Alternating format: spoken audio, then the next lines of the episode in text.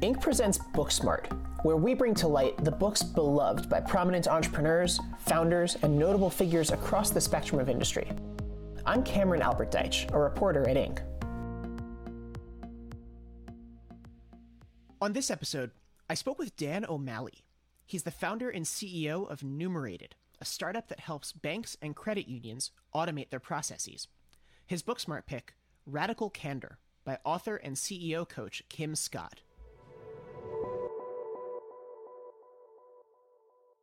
Hello, Dan O'Malley, and welcome to Booksmart. Hey, Cam. Great to be here. What book are we talking about today? Talking about a book called Radical Candor by Kim Scott. Give me the 30-second elevator pitch. What's this book about in a nutshell? Yeah, so I'll start off by saying it is a somewhat controversial book. You know, the book is about delivering feedback fairly bluntly, but with compassion.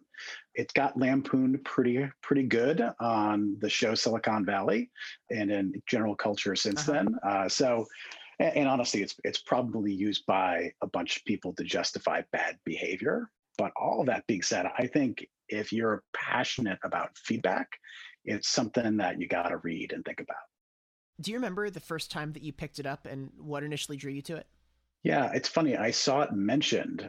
It was probably on LinkedIn by somebody that I respected, and I don't actually recall who it was, but I had it in my head from Silicon Valley and thought, well, this must be this ridiculous book. That's terrible. And so I went, but this person was talking about it like they respected it. So then I went and kind of went onto Amazon, took a look at it, and thought like, oh, whatever, I'll download it and take a read. And it struck a chord with me and kind of continued to strike a chord in 2020, which has been this, you know, out of control year for all of us, but for our business in particular, where we had to, you know, to accomplish some really difficult things. And it ended up being a really important tool for me in this crisis year.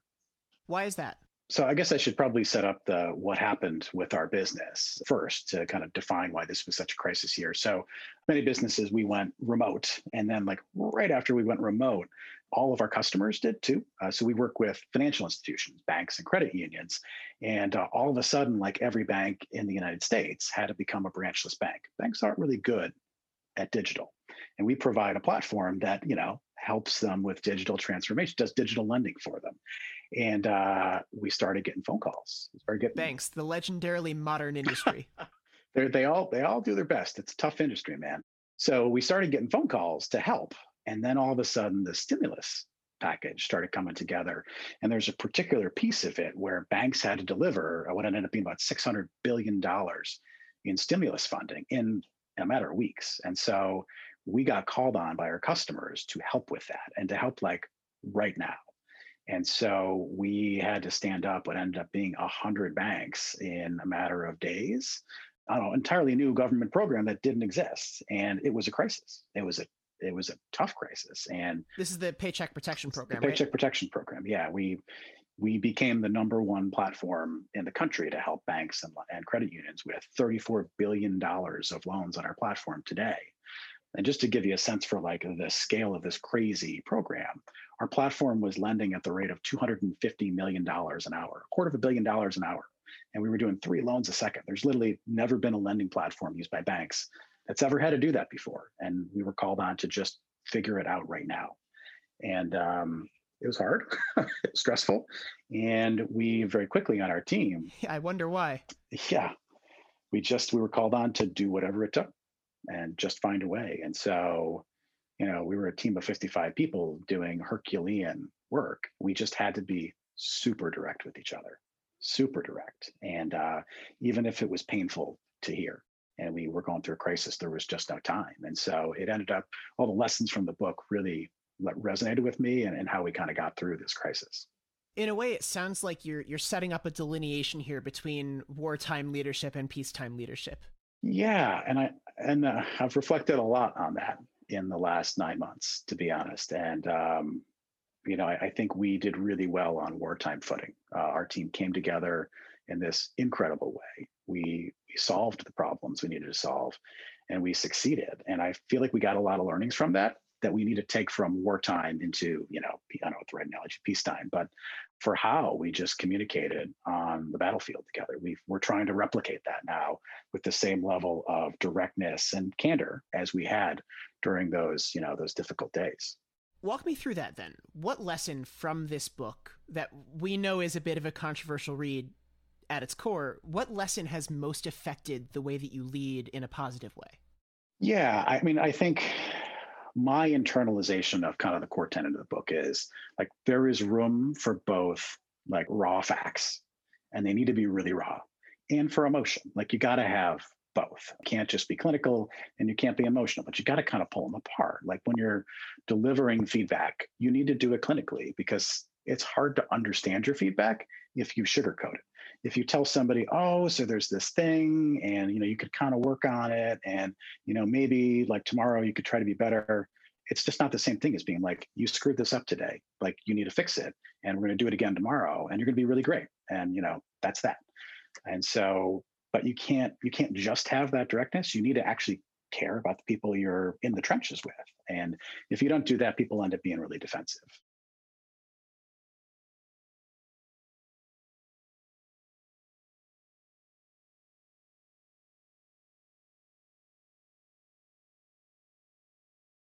Give me one of those stories, maybe something that has like a way that you would have handled the feedback before and a way that you would handle this piece of feedback now. When we were ramping up all these new banks we were working with as part of the PPP program, we ended up in the first 3 days launching 60 banks, which was crazy. And so the process for launching them had to be super easy. If it took a lot of time to work with the bank to get live, they just weren't going to get live. The program was a matter of weeks before the first tranche of money ran out. And so honestly, we were screwing up. We had these very complicated workbooks to get a bank going, and it just was not working. And so, you know, I had to go to our head of professional services and basically say, these workbooks they're not doing the job.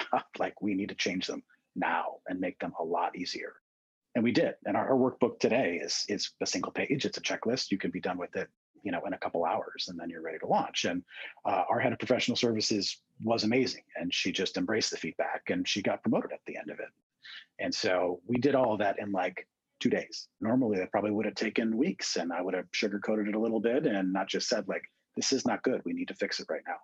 How do you balance the harshness of this isn't good, or you screwed this up, or something that feels very much like a personal attack with the empathetic side of, you're going to be great on the next time that we give this a try?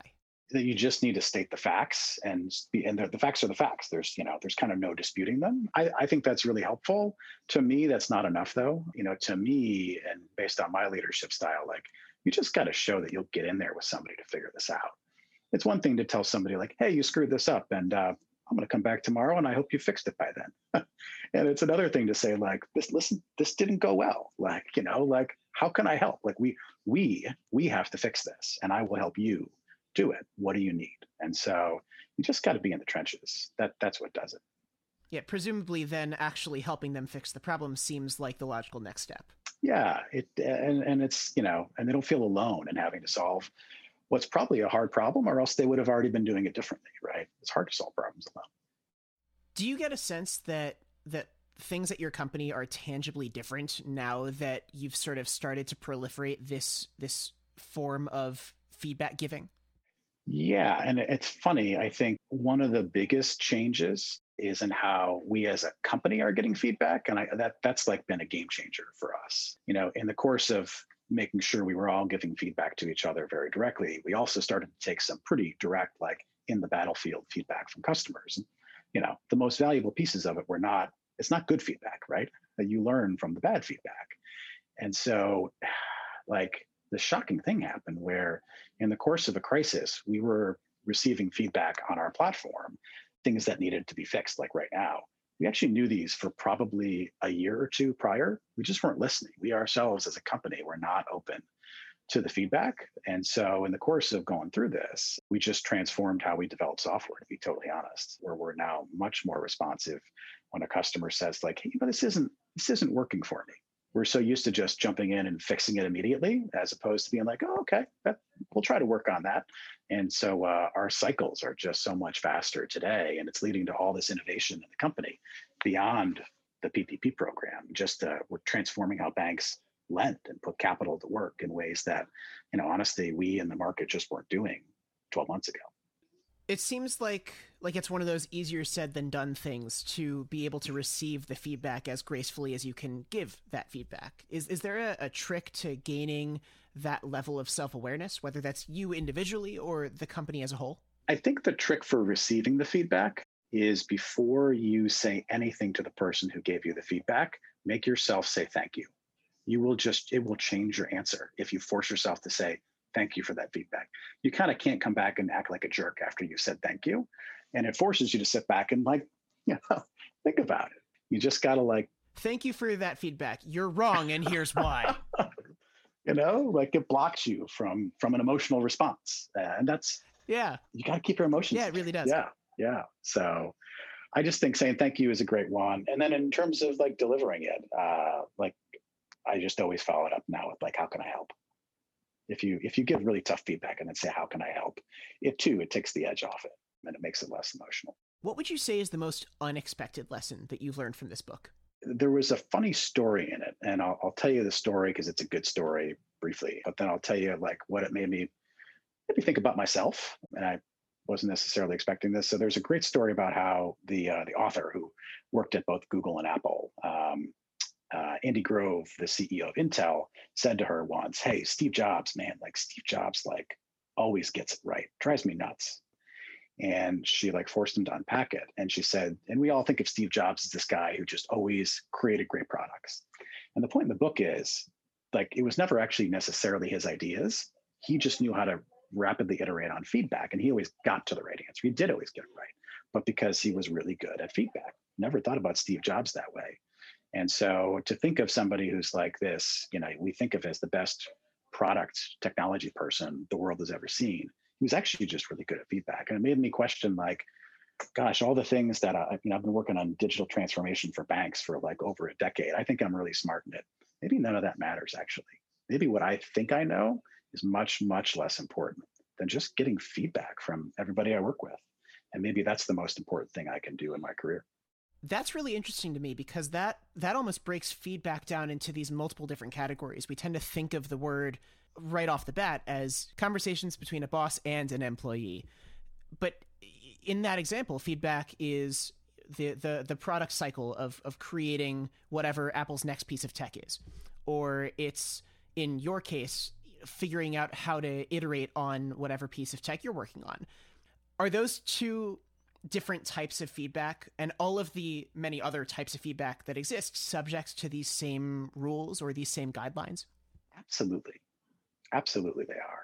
I think the best feedback is the feedback that you can actually understand, which means it's got to be direct. It's got to be raw. It's got to be facts. And, the most valuable feedback is also negative. If somebody telling you did a good job on something, it's not that helpful, right? And so, if you just want to create change, growth, personally, in your employees, in your company, you got to be open to bad feedback. You got to lean into it. And it's a little bit ego crushing, honestly, when you first start doing it, because you're just going to see all the ways you're freaking wrong all the time. And you got to kind of build yourself up a little bit to be able to handle it and build up the people you work with to be able to handle it. But once you kind of cross that hill, you just move so much more quickly because you're actually hearing what people are saying. Do you run the risk of overdoing it and avoiding positive feedback because it's not as conducive to growth? I don't think so. I think in practice, I don't think that's really a problem. No, because let's just break it down, I mentioned that story about kind of delivering some feedback on we're not onboarding banks in the right way to somebody that I work with, right? She acted on it. I was proud of that. I was blown away by it. We just got it done in days. That builds relationships, right? And so we have an awesome relationship now, and she knows how amazing she is. And, it's very easy to get positive feedback because we're in it together and it just comes out. And so in practice, I really don't think that's an issue. As long as you sort of close that loop then and say, once the thing has been fixed or the piece of feedback has been successfully addressed, say, that was awesome. Great job. what's the next challenge? Let's go tackle it. Yeah. And I think in practice, you don't always need that level of formal closure on it, just so long as somebody knows you think they did a good job and you're appreciative. And, you kind of just do move on to the next one. And they know that you appreciate it because you've said thanks. If you could add anything to this book that isn't currently in there, and I know this is a potentially touchy question because it has such a lightning rod of a book, what would you add? Mostly the way we have implemented a lot of the ideas in this book is just by doing them. And I didn't roll out a formal program on the book. It just, that's not what happened. But as we've sometimes talked about, the idea of being really candid, there is a lot of baggage on the word, and just some ways to deal with that baggage and other words you can put around the word candor without making it sound like it's French for like, I'm going to tell you that you suck. I think some more stories on how to handle that would be helpful. From your point of view, is there an easy way to handle that, or is it just something that you gain through experience? We didn't really talk about it before driving a lot of this. We just kind of did it because we had to. And so I think the way that we dealt with it was just to put it into practice and to be really candid with each other. And it worked. And so, I don't think we don't really have a problem with it now, but it's almost like coming back afterwards and talking about it. We realized, oh, geez, if we had talked about this first before doing it, it actually may not have worked. That brings up a really interesting question to me, because you are no longer presumably in this crazy level of frantic work. You are presumably, stop me if I'm wrong, moving forward at a pace that seems more sustainable. Mm-hmm. There is another round of these loans about to pass, and it could get no, crazy right. again. So it could get crazy again. In the meantime, before it does, or maybe planning for the long-term future once, hopefully, we're out of this whole mess entirely, how do you go about creating a new balance between the style that you used to use, the sort of quote unquote wartime style that you slipped into over the summer, and finding a way to sort of keep a healthy equilibrium? So the way that we talked about it on the team after we were past the 20-hour days and the, just round the clock work, was that what we can't go back on is kind of the emotional intensity. We have to be bought into wanting to make rapid change. And rapid change means feedback. It just does. And so I'm not going to ask people to work 20 hours a day all the time. There's no one can do it. You burn out. Even 15-hour days, you burn out. It's not about the physical intensity, but the emotional intensity has to stay. We're a technology company in a hyper-competitive industry. If we're not trying to be the best, if we're not trying to just solve problems better than anybody else, we're not going to win. And so we have to keep up that emotional intensity and just kind of stay on that footing, whether it's wartime footing or semi-wartime footing. I don't know what to call it, but we got to keep the intensity up. So the hectic nature of the everyday workday, that can be put to the side. That seems like a healthy thing to do, but the processes that you learned to make yourself more efficient during those 20-hour mm-hmm. days, those stay. The urgency of needing to iterate, the urgency of understanding feedback for the however many hours a day we happen to be working that day, we got to have all that. But we're just not going to work for as many hours as we had to during that crazy time. Which I suspect is good for your own health as well as the health of those around you. There's a video interview of me back from those days when we were in the midst of it. It was a crazy time to agree to do it. And I look really tired. I hope to never be that tired again. Do you think this book is most important for a brand new founder, someone who's a few years into running their company, or a 25-year entrepreneurial veteran who has sort of been there and done that and seen it all? I think you have to pick up ways to deliver feedback and receive feedback over the course of your career. By the time you're, seasoned, you've picked up some of this already. I think in this hyper-competitive, economy we are all in now, feedback is the key to winning. And so I think it's probably a good push for anybody. But I actually wish I could go back to 22-year-old me and say hey, you think you're super smart and you're well-educated and you know everything. Well, guess what?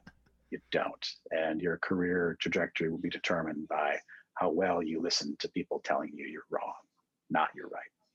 So I think it be nice to go back in time and get that feedback a little earlier. Is there a specific type of entrepreneur who you think really needs to internalize that kind of message? Yeah, I mean, I think anybody who wants to found something needs to hear this. To be a founder, you have to be at least a little bit arrogant. You're saying you can do it better than any of the established players. It's an arrogant statement to found a company. If you're arrogant enough to believe you know all the answers, though, you're going to fail. And so balancing the arrogance inherent in being an entrepreneur with humility to really listen that's a hard thing to understand. And so it is a pretty important book for people who want to found. One might say that's the challenge of a lifetime, finding that balance. I think that's a pretty great way to say it. It's cool to think of it as actually a personal challenge that you're probably never done with, getting better at helping other people understand themselves and their opportunities. What a cool thing to make that a lifelong goal, to just always get better at that, unlock people's potential based on being really direct with them. I've tried to really open myself up to it in the last year and feel good about where I'm at, but I feel like I'll be working on this for the rest of my life. Dan O'Malley, thanks for joining us on Booksmart. Thanks, Cam. This was a lot of fun. Check out Radical Candor, Be a Kick-Ass Boss Without Losing Your Humanity by Kim Scott. Don't forget to rate and subscribe. This has been Booksmart by Inc., produced by Franz Bowen.